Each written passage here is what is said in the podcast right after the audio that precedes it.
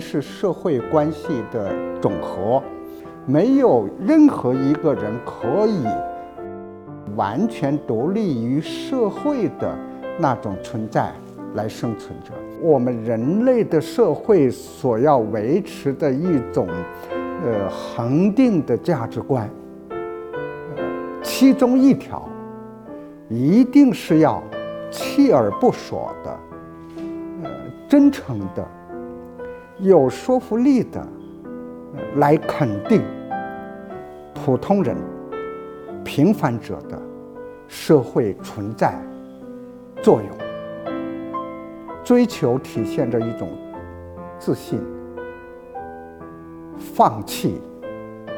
也同样体现着一种自信。不懂得适时而放弃的人，其实是没有活明白的人。文化给我们的一种好处，就在于适时的提醒我们，呃，调整自己的人生方向，思考，退一步海阔天空。心知心智前沿，我是一课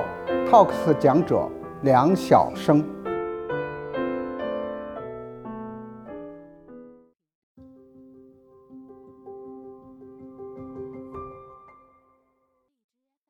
我这个九十年代中期的时候写过一篇这个很长的社会时评性的文章，叫做《扫描中国女性》。我来看中国女性在这几个十年中所发生的变化。我有一段话，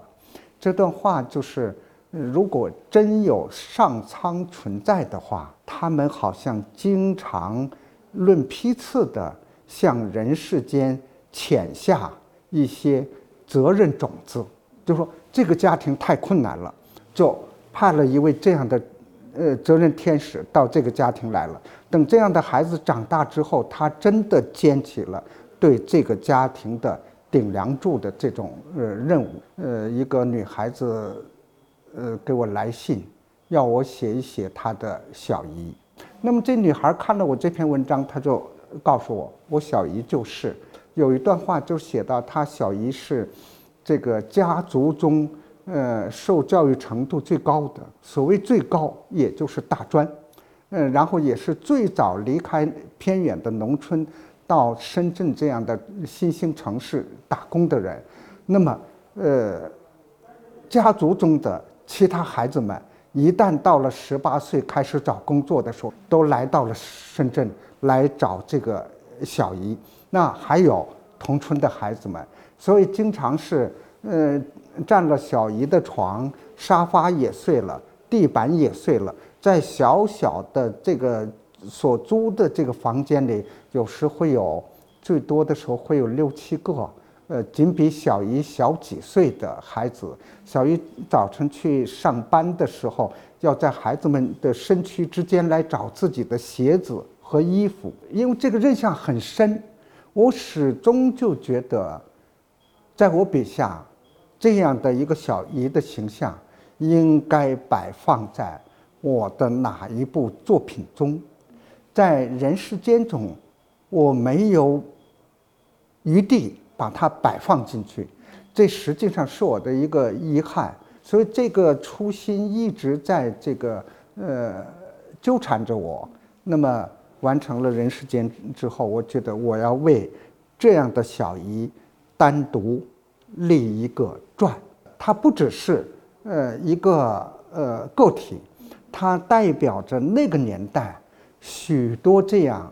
肩负起家庭的、家族的扶贫责任的一些孩子们的身影，所以也是使我非常感动的一些青年。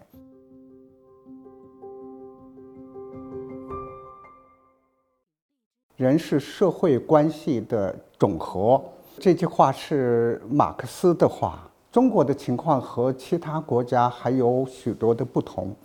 在这个建国初期的时候，我们是这个三分之二的人口是农村人口，这就导致相当多的城里人家都有着农村的亲戚、老乡。那到了八十年代以后，我们有了这个呃打工潮，这些打工者既是这个城市的新的劳动者，同时他们也有亲人在牵挂着他们。那这个一直到九十年代的时候，实际上我们农村人口还占到一半多。呃，即使在今天，有些九零后。嗯，他们的父母可能依然还生活在农村。那除了这种城乡之间的关系，造成一种特定的中国人的社会关系之和的比例，那一个人在上学之后，他认识了小学、中学、高中、大学的同学、老师，毕业之后他要有同事的关系。然后在今天的社会生活中，我们要接触，呃，出租车司机，接触这个呃快递小哥，然后我们会生病，我们会接触呃医生或者护士，呃，说不定什么时候，我们可能还会走进法院，呃，接触这个呃法官们、检察官们。那么从这样的一个情况来看。没有任何一个人可以以完全独立于社会的那种存在来生存着，所以在小说中呢，我我所写的主人公对于神仙顶那里有他的这个生身父母，有他的这个两个亲姐姐，还有亲姐姐们的孩子，虽然已经二十多年没有来往，但是，呃，这种亲情。是不能一剪刀剪断的，同时还有着养父养母，还有新认识的朋友，因此他个人身上就是那种社会关系之和的特征会更分明一些。所以我在写这个人物的时候，也是考虑到了这样的一种特点，我觉得会使小说的这个格局的这个半径稍微大一些。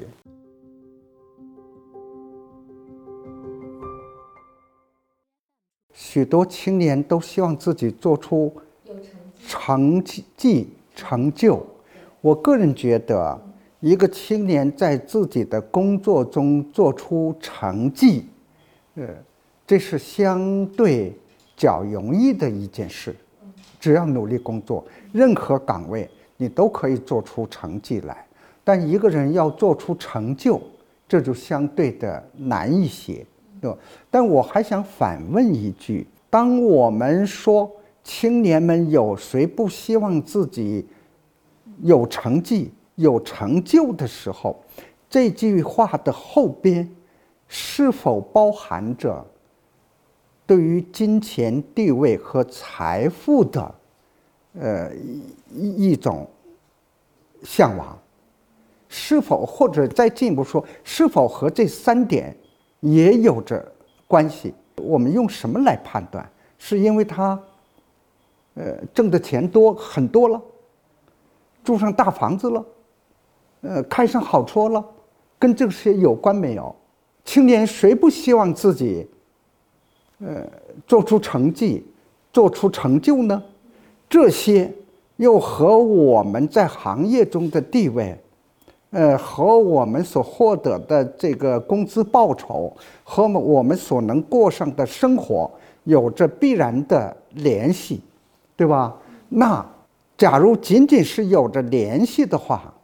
我觉得这是我完全能够理解的，这完全符合人性，也符合人之常情。但如果是放在首位的，变成唯一标准。那就是我不能沟通的了。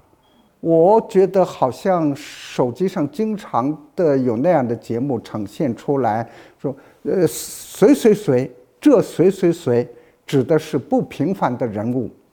看他家的豪宅，一再的向人们呃呈现。那我们说不平凡和成功，呃，如果一。只能和这一点画上等号的话，那我觉得肯定是这个国家或者这个时代的价值观的一种扭曲。因为我们人类的社会所要维持的一种呃恒定的价值观，呃，其中一条一定是要锲而不舍的，呃，真诚的。有说服力的，来肯定普通人、平凡者的社会存在作用。那么谈到这一点，我个人也确实有一种感觉，就是一个时期以内，我们的文化的形态存在着。我大不以为然的现象，就我们的文化中产生一种对于金钱、财富、呃地位的一种过分的泡沫般的巨大泡沫般的追捧，而这实际上是对呃平凡的。普通的人们的存在价值的一种文化危害和杀和杀伤，呃，所以我们的文化要重新确立起这一点，甚至包括在宣传方面。那我为什么要写这本书？我实际的想法也是，我要通过这本书确立普通者的作用，普通者的尊严。普通者可敬的那一面，至于我是不是可信的做做到了这种叙事，那这个只能接受呃读者的检验。嗯，亲爱的同志，我给你举一个例子，我新近认识的一个女孩是九零后，是在动车上认识的，湖北的女孩，这个理工女，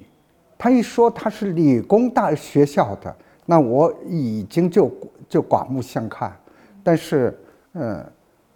他家里有诸多的亲人都有家族遗传的病，那种病一个家庭只要有一个，几乎就会，呃，使人无论走到任何地方都牵肠呃挂肚，而他家里有三个。就这样的一个女孩，她的工作又是非常普通的铁路上的工作，呃，在相一个时期内，九零后们参加工作也不会有多少年。除了五一劳动，呃，全国的五一劳动奖章没得，其他的一切劳动荣誉，她都得到了，包括行业中的火车头奖。他的工资不会因为这一点有明显的提高，他还是他，他不会因而就开上豪车，呃，住上别墅，但是他不可敬吗？他平凡，但是他是不是在他平凡的岗位上也做的那么优秀？那至少我这个七十岁的老头在这样的女孩女孩面前，是绝对的，心中油然产生一种敬意，觉得好了不起。但是不管哪一代人，我个人觉得，呃，追求体现着一种自信，放弃。也同样体现着一种自信。呃，不懂得时时而放弃的人，其实是没有活明白的人。嗯，你不可能在你的一生中把所有的好东西都占为己有，你只能够获得其中的呃某一种而已。像我已经获得了文学给我的一种回报，因此要知足。文化给我们的一种好处就在于适时的提醒我们，呃，调整自己的人生方向，思考，退一步海阔天空。呃，不但要经常问自己，你到底要什么，还要经常问自己，多多才是够。我觉得把这些都和自己对话清楚了之后，呃，可能人生会相对变得，呃，压力减轻一些。刚才我们谈到平凡的时候，我们只谈到了文化现象，其实还有一点很重要，就说，一个国家、一个社会必须最大程度的，呃，缩小财富拥有和收入的剪刀差。如果这个差距拉得越来越大，那是无论如何。是连上帝本人都不能够说服平凡的人和普通的人们生活的愉快起来的，所以未来的中国可能在这些方面要做许多事情，做许多事情，就说，呃，我的至少我的愿望，希望在八零后、九零后。和零零后中，呃，以后会出现更多的能够经过自己的努力，能够在时代进步的这个处处力下，嗯，达到中产生活程度的那样的一一个远景，呃，我也相信这个远景在未来的三十年内。可能会逐步的实现，嗯。